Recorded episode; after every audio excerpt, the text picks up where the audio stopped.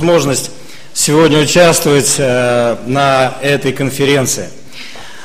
Э, я понимаю, что вы все устали, но я думаю, еще часика четыре вы выдержите. Уже, смотрю, потянулись к выходу люди. Остановите их, я пошутил, да? Друзья мои, тема сегодня, э, это как продолжение общей темы. И мне досталась такая привилегия, во свете которой я почувствовал себя абсолютно нищим, неуспешным, никчемным, именно благовестником. То, о чем я буду сегодня говорить, и то, о чем я последнее время сам размышляю, и то, на чем я думаю, глядя на свою жизнь, я вижу большую пропасть несоответствия. Поэтому, когда я сюда вышел, это не означает, что сейчас перед вами предстанет идеал э, в благовестнической сфере служения церкви? Абсолютно нет. Ни в какой сфере я не идеал. Наверное, увы и ах, а, наверное, и слава Богу. Но тем не менее, переходя к теме проповеди, мы сейчас должны вместе с вами поразмышлять над тем, кто такой благовестник. И для того, чтобы вы не затягиваете эту проповедь, мы начнем сразу же, наверное, с самого главного. Я перечислю сразу несколько пунктов, на которых будет сегодня выстраиваться, возможно, проповедь. Итак, портрет благовестника.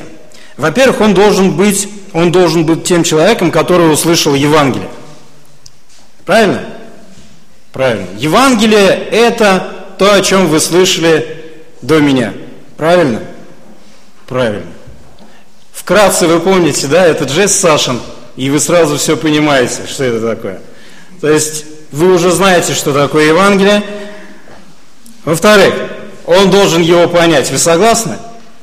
То есть тот человек, который когда-то должен стать благовестником, и мы рисуем его портрет, во-первых, должен услышать Евангелие, во-вторых, он должен его понять, что же это такое вообще.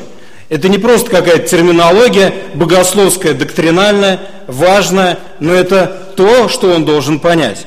После чего, третье, Бог должен его возродить. Правильно? Бог должен его возродить. Правильно или нет? Возрождение – это то, о чем вы услышите, наверное, позже, когда вы приедете в свои церкви, а узнаете своих пасторов, какая тема следующих их проповедей. Поэтому вот тогда, когда вы понимаете или поймете, что такое возрождение, с этого момента мы будем работать дальше. Четвертый момент – он должен стать очень благочестивым человеком.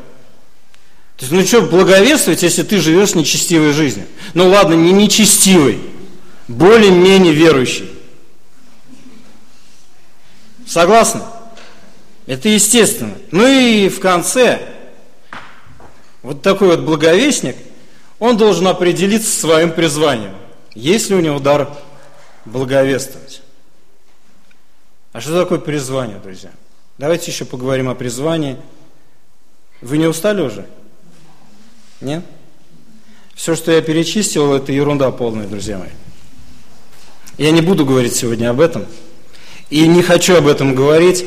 И я знаю, что вы очень многое понимаете. Я знаю, как много вы прочитали литературы, прослушали проповеди. Знаю, как вы любите Господа. Я все это прекрасно понимаю. Поэтому цель, которую преследовал я, я не знаю, какую цель преследовали другие братья, когда приглашали меня сюда. Цель, которую преследовал я, это смотивировать вас быть теми людьми, которые несут спасительное Евангелие, друзья мои. А сейчас вместе с вами, и это уже не шутка, мы совершим краткий экскурс в теологию, и в частности в такую науку, как библиология. Все знают, что такое библиология? Это не книги классиков, да, это не Толстой, это не Достоевский. Библиология – это учение о Библии. И у меня сразу же к вам вопрос. Вы знаете, кто написал послание к евреям?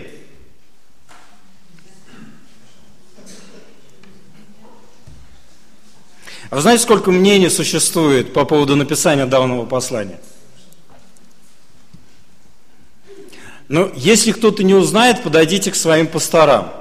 Или, по крайней мере, можете сегодня, приехав домой, набрать в интернете, кто же написал послание к евреям, и поисковик вам выдаст, ну, как минимум, наверное, имен 6, 7, 8. Ну, 6 точно выдаст. Так вот, а вы в курсе то, что апостол Павел как раз не один из тех, кто находится в лидирующей группе авторов, предполагаемых авторов послания к евреям. В курсе?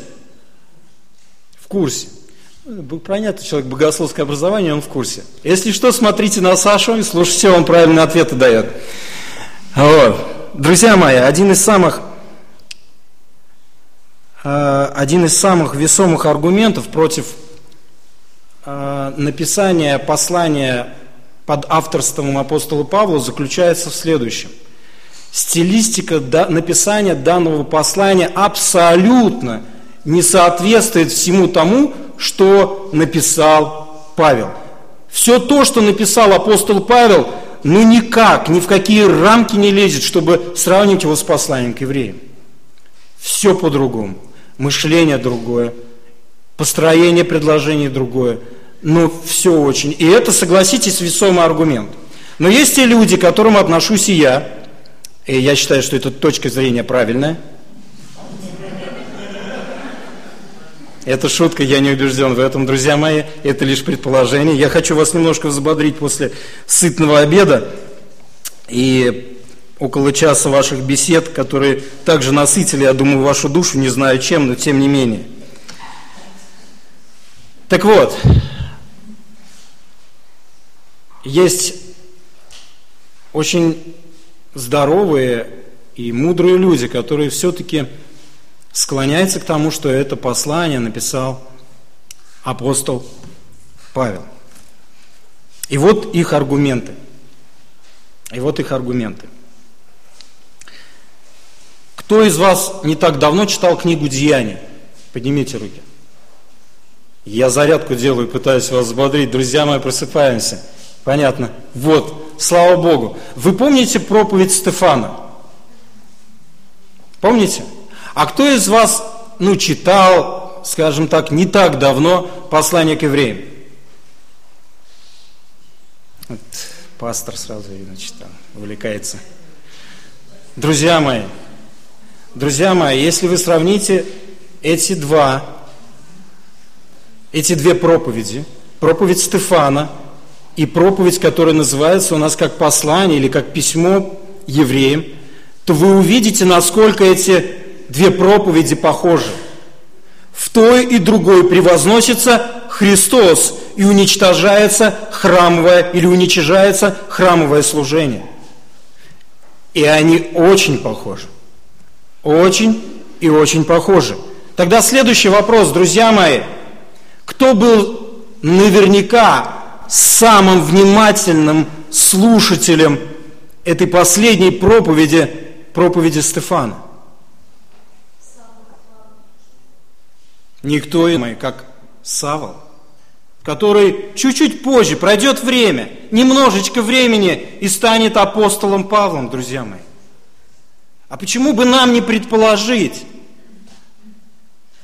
что этот человек, который был Савлом и стал Павлом, в тот момент, не побивая камнями э, Стефана, а внимательно стоял и слушал этого человека, слушал о проповедь о превознесенном Иисусе Христе, слушал то, как она доносится, слушал то, какая интонация, какие остановки, какая манера донесения. Почему бы вот этому апостолу не обратиться, основывая свои убеждения на той проповеди, которая подтолкнула его к крови Христа?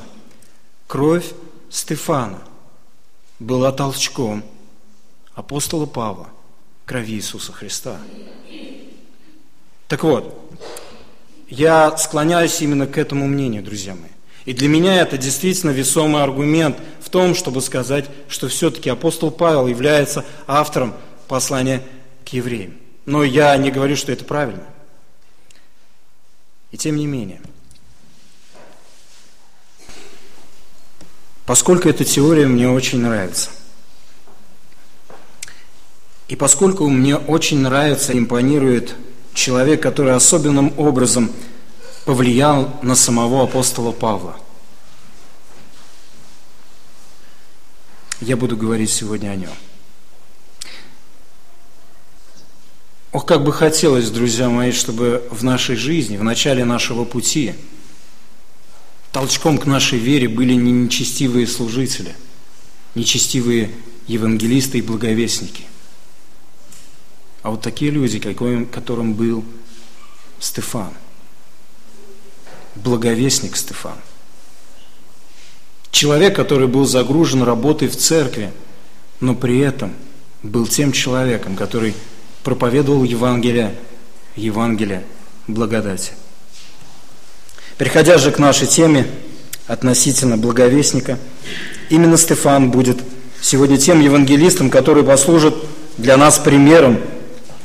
Он своеобразный, если можно так сказать, эталон для подражания. Итак, мы вместе с вами сегодня посмотрим на жизнь Стефана и увидим те уроки или извлечем те уроки, которые будут полезны для каждого из нас. Итак, взирая на жизнь этого благовестника, сразу же бросается в глаза то, что для него благовестие или евангельская истина была естественной, нежели трудной обязанностью. Это было нечто тем, что постоянно сопровождало его жизнь. Другими словами, невзирая на свои способности, обязанности, свое призвание и одаренность, он был тем, кто возвещал Евангелие Иисуса Христа погибшему дому, в частности, Израиля. Взирая на портрет этого человека, давайте совместно придем к ответу на вопрос, кто же такой благовестник? Или что собой представляет благовестник? И первый урок, который можно извлечь из жизни Стефана, заключается в следующем. Благовестником должен быть всякий, всякий возрожденный. Я не собираюсь сейчас описывать признаки возрождения, я уже об этом сказал в самом начале проповеди. Если кто-то не помнит и не знает, что это такое, то возьмите аудио с этой конференции, Саша уделил этому внимание, говоря о Никодиме. Там он подчеркивал момент возрождения. А хочу сделать упор на том, что любой человек, причисляющий себя к библейскому христианству, послушайте внимательно, к библейскому христианству, невзирая на свое призвание, невзирая на свою одаренность, должен говорить так, как говорил апостол Павел первом послании Коринфянам, 9 главе 16 стихе. Горе мне, друзья мои, если я не благовествую.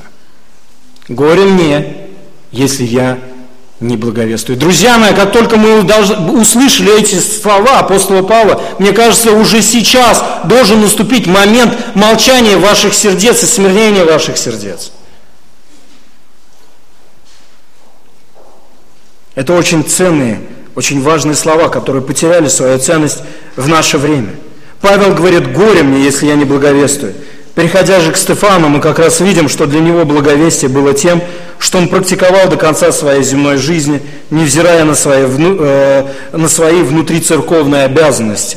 Давайте взглянем на Стефана в контексте Писания, читая сначала 6 главы книги «Деяний». Итак, мы видим первый масштабный конфликт в первой церкви, который является своеобразной прелюдией для появления этого уникального человека. Мы читаем вместе с вами в эти дни, когда умножились ученики, произошел у эллинистов ропот на евреев за то, что вдовы их пренебрегаемы были в ежедневном обслуживании. Если охарактеризовать данное происшествие несколькими словами, то можно сказать так. Произошел конфликт между евреями. Одни пришли с языческой территории, другие были местными, и у них конфликт на почве того, что одни пренебрегают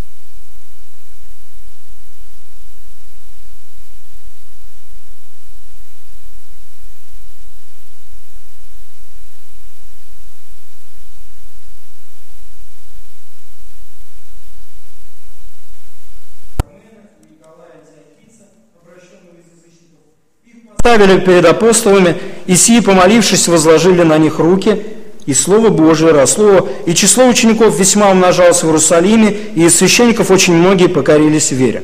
А Стефан, исполненный веры и силы, совершал великие чудеса и знамения в народе. И вот появляется Стефан, друзья мои.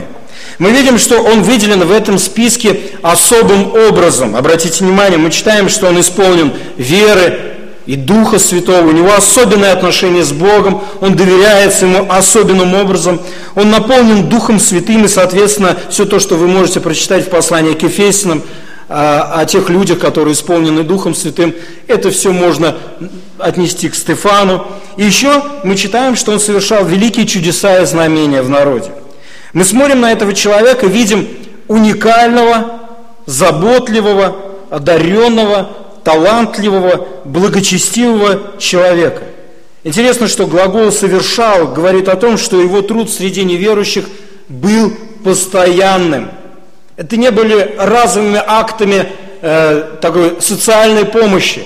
Он не раздавал буханки хлеба раз в неделю и не готовил пищу.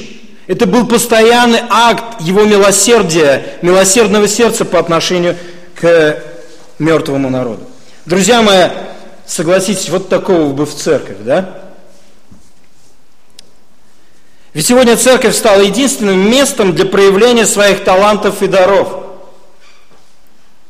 Ищем таланты, кричит церковь. И готовит пасторов, проповедников, музыкантов, душепопечителей, проводит обучение верующих. Это действительно важно. Но Друзья мои, послушайте, не напоминает ли это нам отчасти приватизацию Бога? У нас есть определенный круг людей со способностями, талантами и дарами. И вот мы дружим между собой. Бог нам так нравится. Это нас так устраивает. Еще бы Стефана, если бы ты нам закинул, он бы нам еще и шоу устраивал в виде чудес и знамений явление своего благочестия. Нам бы было так приятно созерцать этого человека сегодня здесь, а не этого проповедника, который вышел прямо сейчас сюда.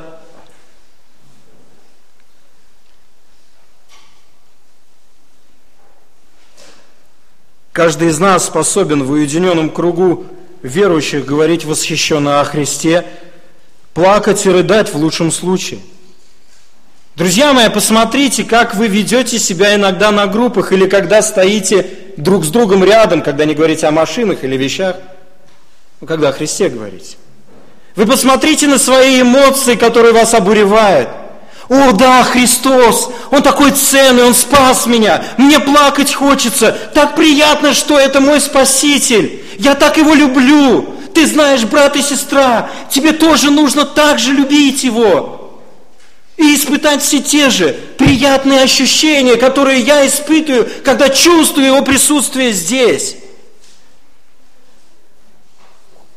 Пастора выходит в воскресенье на проповедь и признается в любви ко Христу и призывает к тому же пасту. Музыканты прославляют Господа и вдохновляют других к тому же. Но все в один голос будут говорить, к стыду своему скажу вам, что и я один из этих людей. Будут говорить, нам нужны благовестники. У нас с этим проблемы, и как следствие чаще всего растем. Каким путем, друзья мои? Есть одно слово. Естественным. Как пополняемся? Естественным путем. ДВР называется это. Талантливые матери говорят, мы ограничиваемся проповедью нашим деткам. А одаренные отцы, после того, как они послужили в церкви, говорят, а мы участвуем в обращении наших деток к Господу в виде материального служения, и поэтому на работе молчим, в школах молчим, на улице молчим, в социальном служении не задействованы, а старшее поколение вторит всем остальным и говоря, у нас удивительная привязанность к Господу, молитвенная – мы очень усиленно молимся за обращение людей. У нас, увы и ах, нет ни слов, ни времени для того, чтобы благовествовать тем, кто сидит на скамеечках вашего же возраста, у ваших же подъездах. И максимум, что вы можете сказать, так это приходите к нам в церковь. Там вам все расскажут. Уникально, но такой одаренный и талантливый человек, как Стефан, не ограничился кругом своих церковных обязанностей, друзья мои. Он не сказал, все, теперь меня закрепили за столами. Все, теперь только в окружении своих братьев и сестер буду творить чудеса и знамения. А если еще и доверят проповедь говорить, когда апостолы отсутствуют, то это вообще будет удача. Нет, невзирая на свою удивительную одаренность, друзья мои, он был на передовой. Он проповедовал Христа, потому что для него было чуждым стесняться того, кто его спас того, о котором он слышал каждый Божий день, вкушаю вечерю, буквально следующее. Примите, ешьте, сие есть тело мое, за вас ломимое, сие творите в мое воспоминание. Сия чаша есть новый завет в моей крови, сие творите, когда только будете пить в мое воспоминание. Ибо всякий раз, когда вы едите хлеб сей и пьете чашу сию, смерть Господню возвещаете, доколе он придет. Стефан не ограничивался тем, что он каждый день, вкушая вечерю, слушал эти слова и думал, ух, какой я счастливый. Беда в семье, трагедия на работе.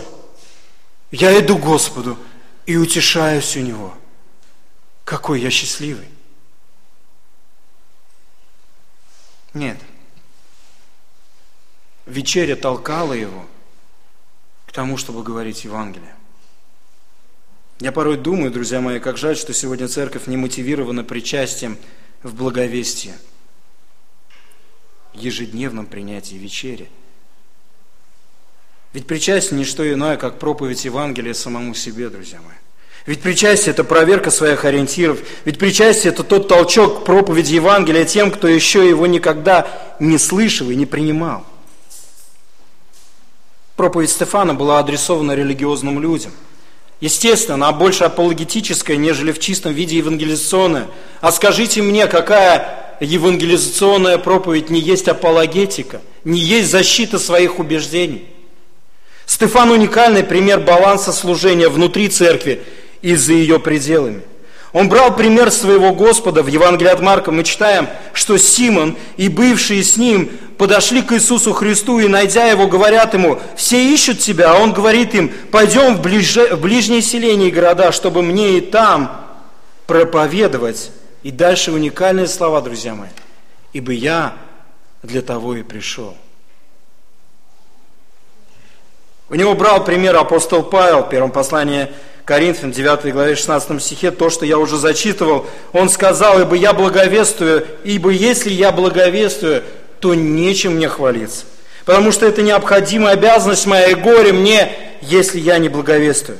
Он четко понимал повеление Христа, идите, научите все народы, крестя их во имя Отца и Сына и Святого Духа, уча их соблюдать все, что я повелел вам.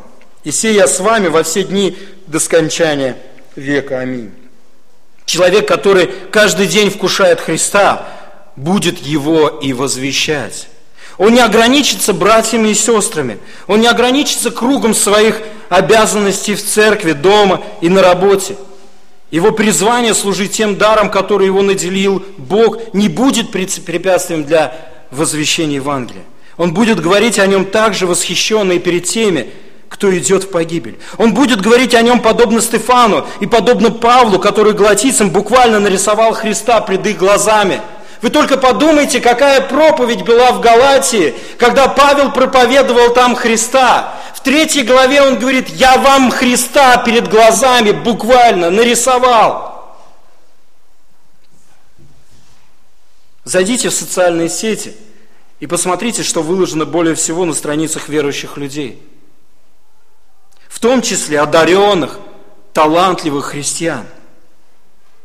Бизнес, политика, пару проповедей о благочестии.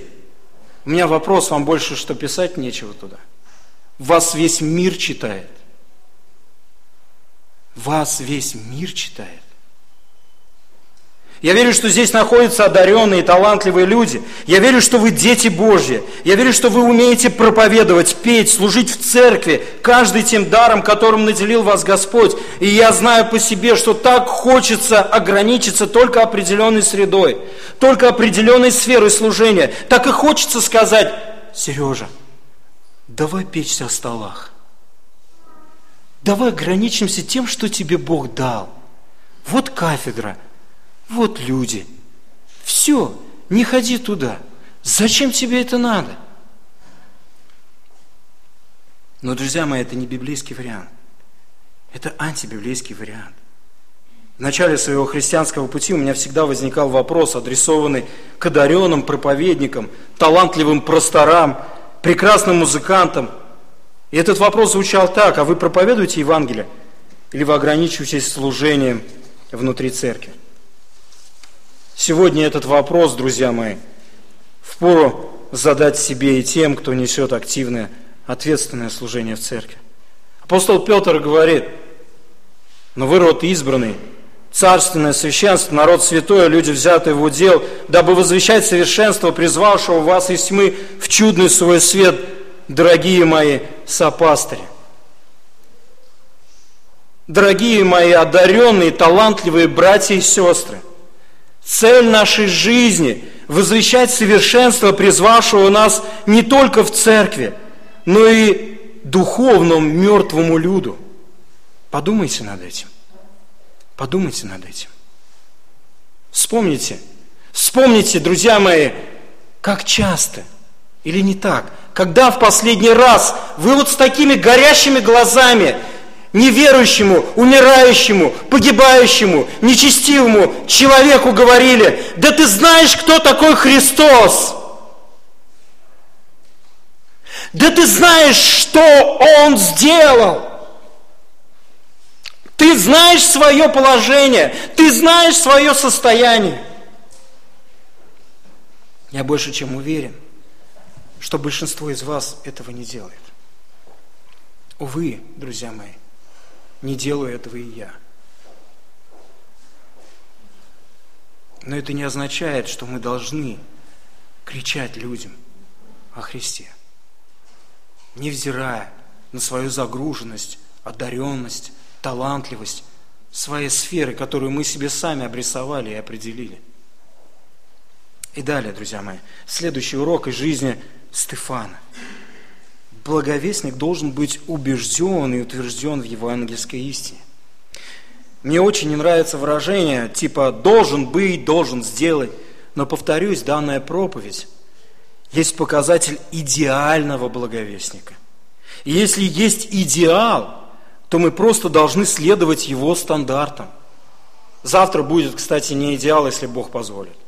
Но сегодня мы говорим об идеале, и это Стефан – Одна из самых серьезных проблем, связанных с Евангелием в одноименных церквях, заключается в том, что они либо до конца его не понимают, сужая его, да Бог любит тебя, и ты под гневом, или приходи в церковь, там все узнаешь. Либо они настолько хорошо его понимают, что ему и суток мало, чтобы изложить суть благой вести.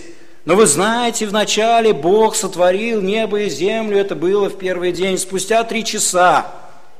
А в шестой день Бог сотворил человека. Спустя год. А в книге Левит написано, что ты так должен быть послушен Богу. Это издевательство над людьми, кстати. Неверующими. О чем это говорит? Это говорит о том, что у человека просто нет твердых убеждений относительно Евангелия. Он либо укорачивает, либо вставляет туда все то, что можно было бы упростить. Евангелие для него, что в первом, что во втором случае, является чем-то размытым, нежели стройным, упорядоченным, бьющим точно в цель. Есть и другие причины того, что верующие не благовествуют, и это тоже показатель их неутвержденности и убежденности в евангельской истине. Некоторые из них я затрону ниже. Итак, давайте посмотрим на Стефана, на его убежденность и утвержденность в Евангелии, в Евангелии Иисуса Христа. Мы читаем вместе с вами далее. Шестая глава, мы продолжаем ее изучение. Она как бы стартовая площадка. Сразу хочу заметить, что эта проповедь не экспозиционная, поэтому не судите строго. это более тематическая или даже биографическая проповедь, биографическая тематическая, да? Мы читаем некоторые из так называемой синагоги либертинцев и киринейцев, и александрийцев, и некоторые из Киликии и Асии вступили в спор со Стефаном. И вот перед нами первая картина, в которой Стефан предстает перед нами как апологет. Напомню, что любой апологет прежде всего кто? Благовестник. Так вот, Стефан находится за пределами своей общины, будучи при этом человеком, который должен был исполнять определенные функции в церкви.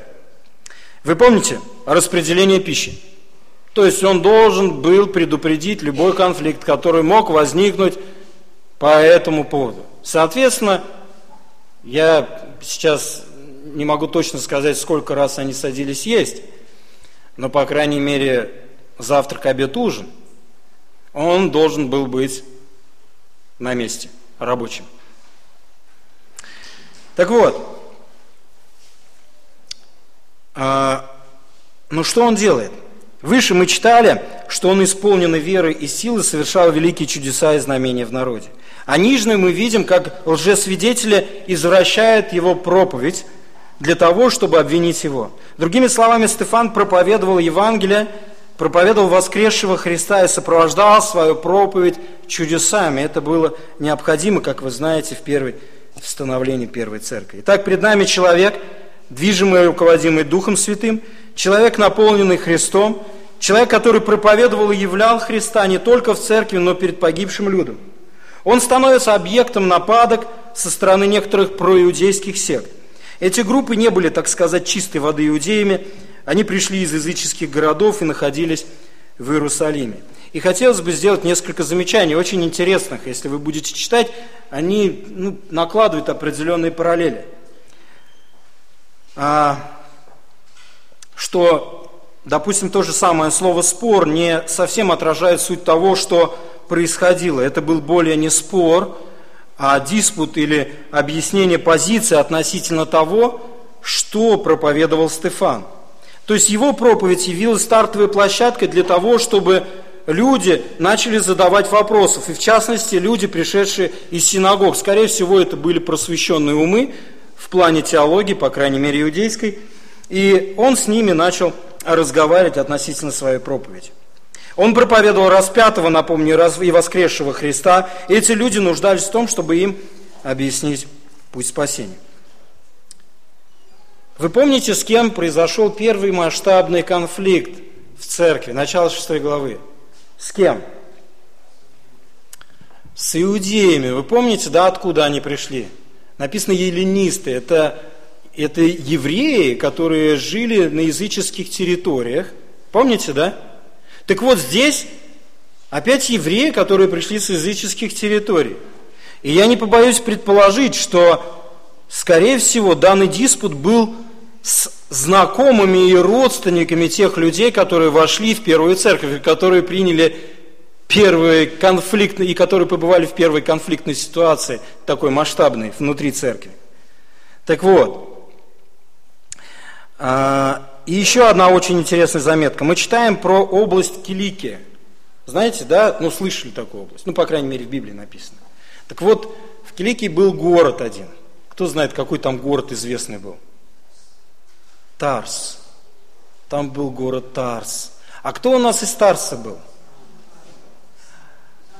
Павел нам будет явлен чуть позже, вы помните, да, в конце седьмой главы. Савол. Друзья мои, Савол был здесь. Савол был здесь. Он был одним из тех, которые вступили в диспут и в спор со Стефаном. Я уверен, друзья мои, что как раз здесь будучи красноречивым и пылким защитником отступнического иудаизма, он потерпел свое первое поражение от утвержденного и убежденного в Евангелии христианина Стефана. Мы читаем, но не могли противостать мудрости и духу, которым он проповедовал. Говорил, данное предложение построено таким образом, что указывает на безоговорочное поражение последних. И смысл его лучше передать или даже перевести следующим образом. У них не было силы противостоять.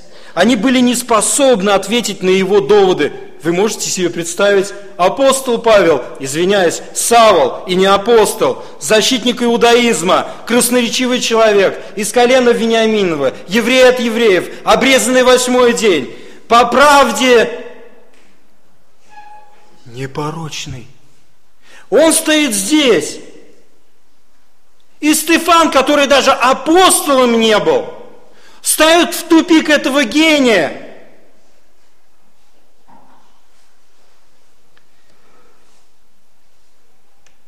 Лучшие умы не могли противостать в диспуте человеку, который даже апостолом не был, но который был христианином, любящим Христа и плачущим о своих собратьях. Он был утвержден и убежден в Евангелии Иисуса Христа. Евангелие, в центре которого Христос был самым ценным в его жизни. Он, если хотел что-либо знать, так это Христа. И если он и хотел о чем-то говорить с неверующими, друзья мои, так это о Христе. Стефан был утвержден и убежден в евангельской истине. Апостол Павел следовал его примеру, и когда он пришел в Фессалоники, Павел описывает свое пришествие туда следующим образом. Первая глава, 5 стих, 1 послание Фессалоникийцам. «Наше благовествование у вас было не в слове только, но и в силе, и во Святом Духе». Вы запоминаете? как описано. Он проповедовал в силе. Слышите, да? Стефан в книге Деяния написано, проповедовал в силе и во Святом Духе. Апостол Павел говорит, слышите что? Мы проповедовали вам в силе и во Святом Духе. И со многим удостоверением, или лучше перевести как в полноте, то есть мы доносили вам полную истину, как вы сами знаете, каковы были мы для вас между вами. Апостол Петр говорит в, 5 главе, в 3 главе 15 стихе первого послания, «Но светите Христа, как Господа, в сердцах ваших, готовые всегда к ответу каждому, кто требует у вас отчета о вашей надежде». Да, это так. Стефан был таким. Друзья, это убежденность и уверенность в Евангелии Иисуса Христа. Один проповедник буквально прокричал следующее. Друзья мои, как жаль, что наше красноречие и убежденность в Евангелии Иисуса Христа чаще или почти всегда проявляется на собрании на группах. Но как только мы попадаем в общество, будь то активно или пассивно враждебное нам, мы тут же теряем дар речи. Где эта убежденность? Где эта утвержденность? Христос пришел спасти погибшее, а мы ограничиваемся спасением спасшихся. Вы знаете, я размышлял о причинах, почему так происходит. Ведь мы так много читаем, много слушаем проповедей, общаемся друг с другом, мы затрагиваем э, много, много важных тем. Мы можем говорить спокойно о политике, о финансах, о здоровье. Мы говорим восторженно о спасении. Мы вроде бы как бы просвещены, но нет этой убежденности в том, чтобы взять и говорить, возвещать Евангелие нашего Господа погибшим. Почему так? Извините.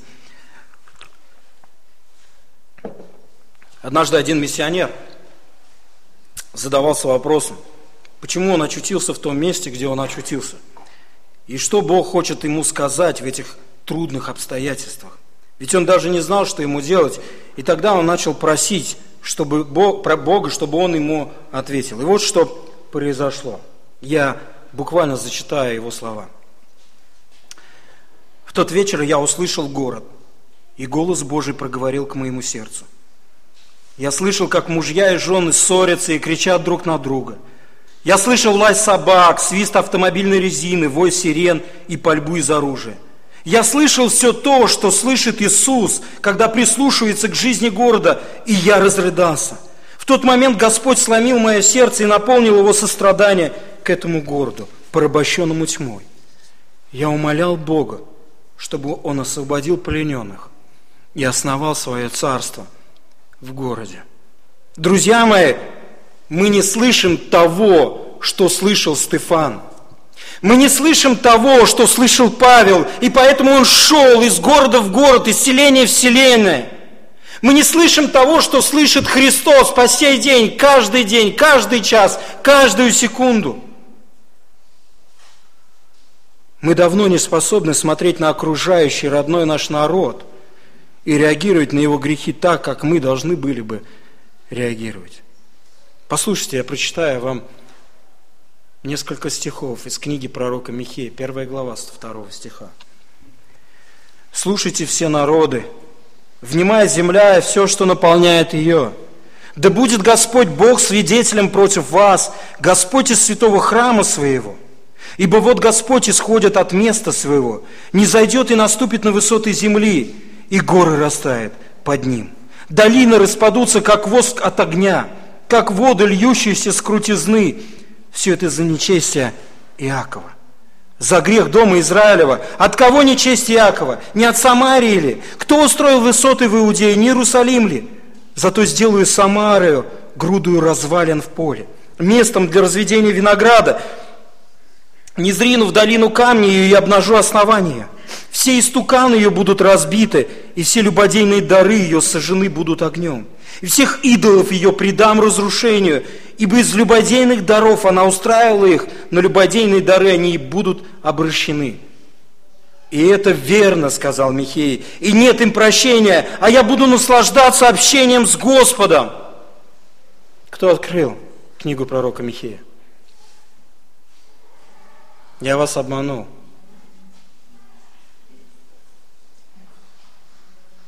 Последнего стиха, который я прочитал, его там нет. А хотите, я вам прочитаю, что Михей сказал по этому поводу, когда он начал смотреть на то, что происходит с этим людом, с ему родным народом. Об этом буду я плакать, друзья мои, и рыдать. Буду ходить, как ограбленный, обнаженный, выть, как шакалы, и плакать, как страусы, друзья мои. Друзья мои, если мы и стали в чем-то убеждены и утверждены, так это в приватизации Бога и собственной достаточности. Самые лучшие книги, самые лучшие проповеди, самые лучшие комментарии, самые лучшие братья и сестры, самая лучшая церковь, все это в вашем распоряжении. Но, увы и ах, друзья мои, где вы? Где вы самые лучшие, убежденные, утвержденные в Евангелии благовестники? Я знаю, вы здесь. И поэтому я умоляю Господа, чтобы Он открыл наши очи, очи на то, что люди гибнут и идут в ад, а мы здесь стоим и наслаждаемся общением с Господом и друг с другом, забывая о том, что эти люди будут всю вечность погибать в аду.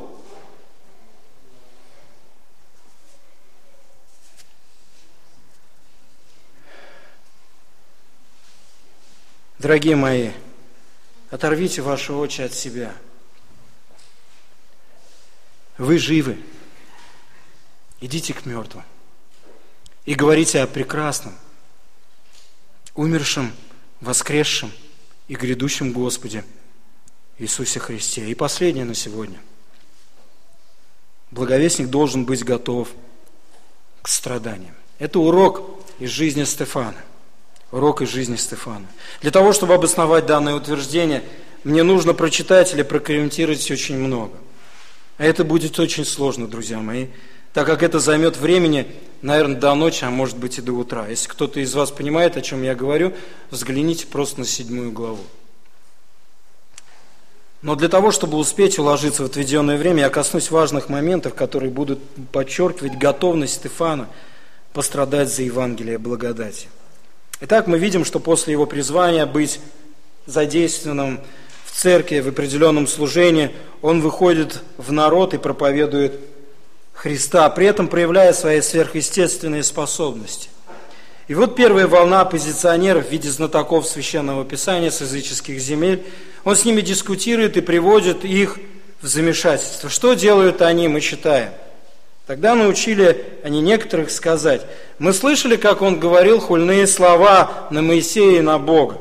И возбудили народ, и старейшин, и книжников, и напав, схватили его и повели в Синедрион.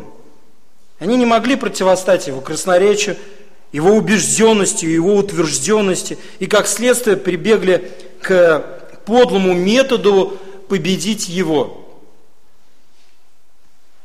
Они хватают его и ведут в Синедрион. Синедрион выслушивает эти обвинения и видит, как на эту ложь реагирует Стефан.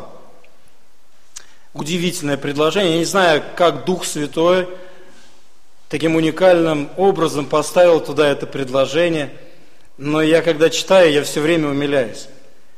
И у меня масса вопросов, как это? Послушайте.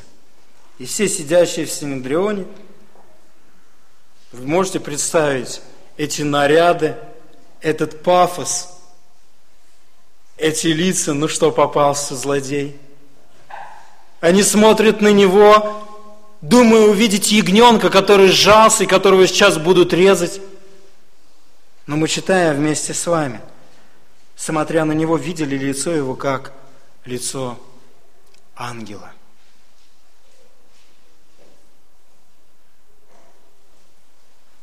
Лицо ангела – это приблизительно, когда вы смотрите на свет, и там вы видите несколько крыльев, и они там кричат «Свят, свят, свят Господь, Саваоф». Мы даже лицо ангела не знаем, как представить. Вы помните в шестой главе, что делали ангелы? Они лицо свое закрыли. Это вообще ужас. Я не знаю, почему это слово стоит здесь, это выражение.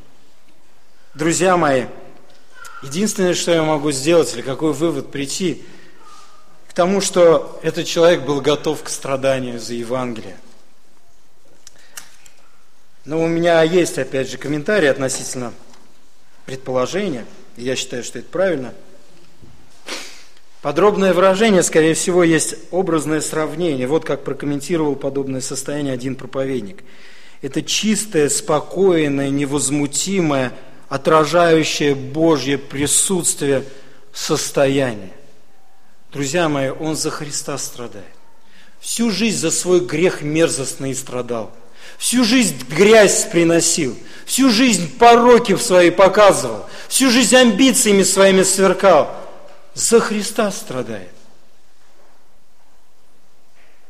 Он не обманщик, не вор, не лжец, не идолопоклонник он за Христа страдает. И далее мы читаем, что не пытается смягчить евангельскую суть пред авторитетными людьми, которые были повинны в смерти Христа. Он не говорит, ну, ребят, я, конечно, погорячился относительно Моисея и Бога. Я как бы, ну, не против ни Моисея, ни Бога. Да и как бы храмовое служение, это в принципе нормально. Вся его проповедь – это удар удар по тому, к чему был привязан иудаизм. Он говорит им с 51 стиха 7 главы, «Жестоковыйные, люди с необрезанным сердцем и ушами, вы всегда противитесь Духу Святому, как отцы ваши, так и вы. Кого из пророков не гнали отцы ваши? Они убили предвозвестивших пришествие праведника, которого предателями и убийцами сделались ныне вы. Вы, которые приняли закон при служении ангелов, лицо как кого они видели? Ангела. И здесь ангелы, друзья мои. И не сохранили. Слушая это, они радовались и ликовали. Но наконец-то мы обрели Господа нашего Иисуса Христа. Слушая это, они рвались сердцами своими и скрежетали на Него зубами – я, естественно, не призываю сегодня вас выходить на улицы и кричать порождение Хиднина, кто внушил вам бежать от грядущего гнева. Нет, нет, нет. Я не призываю вас сегодня э, ходить по улицам и говорить, жестоковыйные, вы убили праведника. Никто вас не поймет. Это вообще, вас в милицию нужно закрывать сразу же, потому что это неадекватная ненормальная ситуация. Но мы должны понимать, где находится Стефан. И основную мысль, которую я хочу, чтобы вы увидели, или подчеркиваю, которую я подчеркиваю, что он был готов к страданиям. И он не страшился никаких авторитетов. Он называл вещи своими именами. Вы участники того преступления, и храмового служения больше не будет. Вы привязались к этому дому, его больше нет. Иисус тот дом духовный.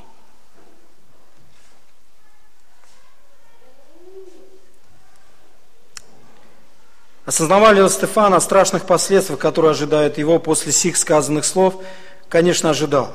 Его проповедь – это стройно выстроенная э, проповедь, которая затрагивала все самое ценное для любого еврея, которое он перечеркнул одним махом. Он знал, что ему придется страдать, и он шел на это добровольно, зная, что это будет необходимо хотя бы для одного человека. Один точно уверует после этой проповеди. Вы помните кто? Саул. Он говорил правду, зная о последствиях, потому что для него встреча со Христом была самым приятным. Он говорил правду, зная о последствиях, потому что ему была драгоценна жизнь человека. Мы читаем, друзья, в доказательство этих двух предложений следующее. Стефан же, будучи исполнен Духа Святого, возрев на небо, увидел славу Божию и Иисуса, стоящего одесную Бога, и сказал, вот я вижу небеса отверстые, и Сына Человеческого, стоящего одесную Бога.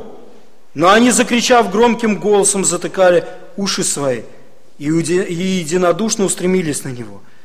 И, выведя за город, стали побивать его камнями. Свидетели же положили свои одежды у ног юноши именем Савла и побивали камнями Стефана, который молился, друзья мои, и говорил о тех душах, за которые он переживал. Господи Иисусе, прими дух мой. И, преклонив колени, громким голосом сказал, Господи, не вмени им греха сего. И сказав, это почил. Один человек сказал очень мудрые слова.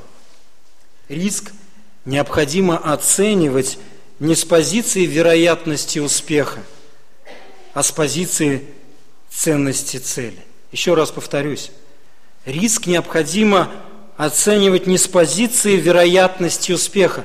Срастется, не спростется. Я буду это делать, если это получится. А с позиции ценности цели. Другими словами, я проповедую Евангелие, невзирая на отвержение, так как мне дорога душа погибающего. Ценна ли эта цель, друзья мои? Дорога ли нам душа человека, который ходит за этим зданием? Цель это или не цель, и обладает ли она ценностью, чтобы я шел и проповедовал ему Евангелие. И я проповедую Евангелие, несмотря на отвержение, так как в любом случае, при любых обстоятельствах, примут они меня или нет, меня примет Сын Божий. Посмотрите на книгу Деяний, Петр проповедует, ему запрещает, он проповедует, его сажает в темницу, Бог его выпускает, и он опять проповедует. Мазохист какой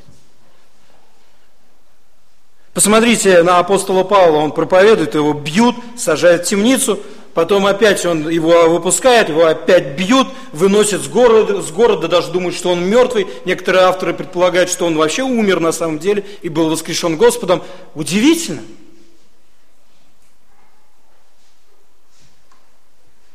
Пять лет назад умер мой родной брат. Я знал, что он очень негативно относится к моим религиозным воззрениям. И в определенных кругах он распространял обо мне не очень лицеприятные вещи. Но вы, наверное, понимаете, что не всегда приятно, когда близкие люди, которые не ходят в церковь, говорят о тебе какие-то гадости. Да?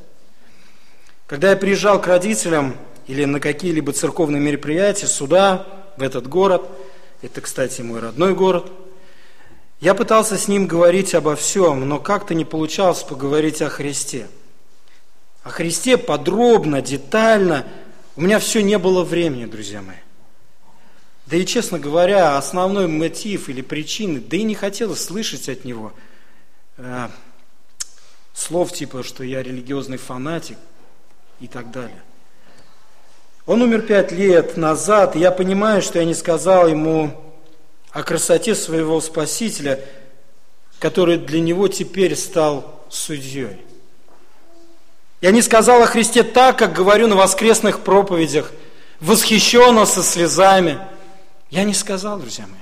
Я сейчас убираю доктрину избрания вечного спасения. Мы не об этом, мы не в этом контексте. Это не нужно сейчас. Мы говорим о нашем отношении к тем людям, которые умирают рядом с нами и даже вдалеке.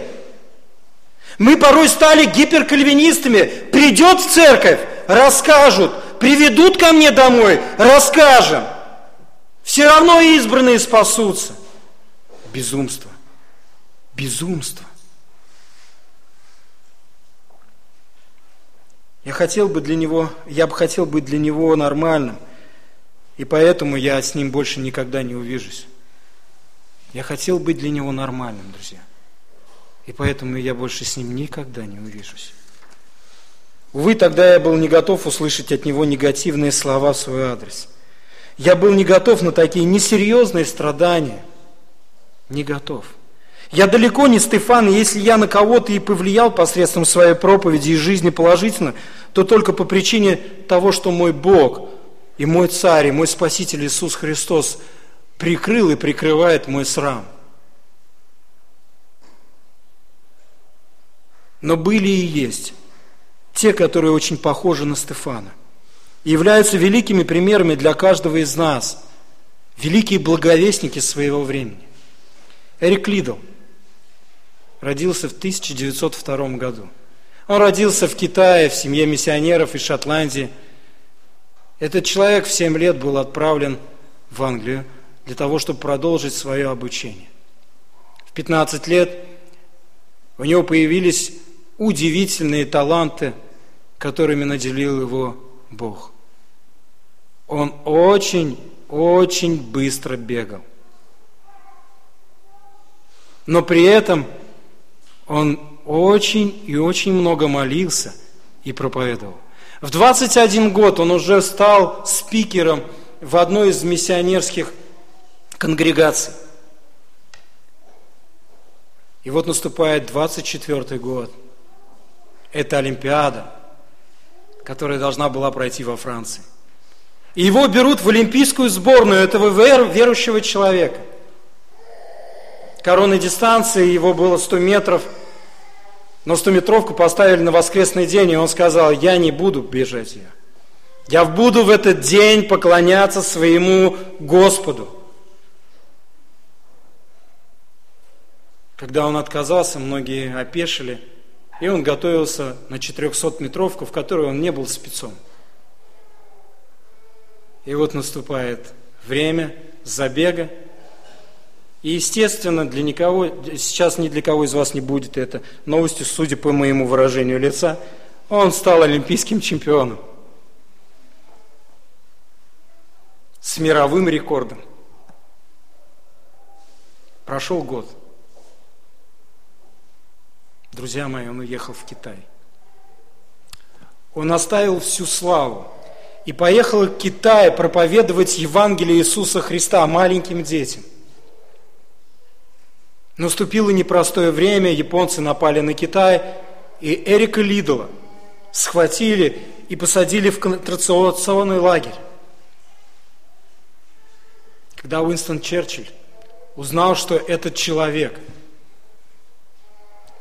цвет нации, гордость нации, находится в японских этих в тюрьме, он предложил японцам самого высокопоставленного японского пленника для обмена.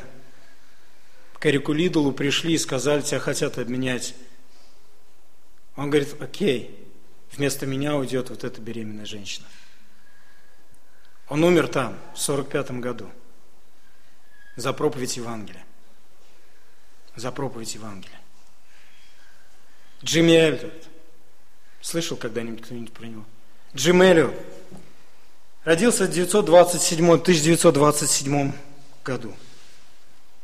Смысл его жизни был выражен следующими словами. «Я не ищу долгой жизни, но насыщенной, как Ты, Иисус Христос». Он умер в 27 лет. Индейцы племени Аука, которым он хотел проповедовать Евангелие, убили своими копьями пять миссионеров. Вы знаете, интересно, когда умирал Эрик Лидл, он тоже сказал очень красивую фразу. Окружен, окружен тобой, Господи. Это полная капитуляция. И он умер. Друзья мои, вот пример, вот эталон благовестника. Он проповедует, невзирая на свою загруженность церкви, свою одаренность, красноречие, талантливость. Он убежден в Евангелии, поэтому говорит о Христе, невзирая на статус и положение человека. Он проповедует, будучи готовым на страдания. Еще раз повторюсь. Цель сегодняшней проповеди – не сказать вам что-то новое – а смотивировать вас примером этого человека, коим был Стефан. Друзья мои, пусть Бог откроет ваши очи на погибающих, подобно тому, как Он открыл их евангелисту, благовестнику, служителю, одаренному и талантливому человеку Стефану. Давайте помолимся.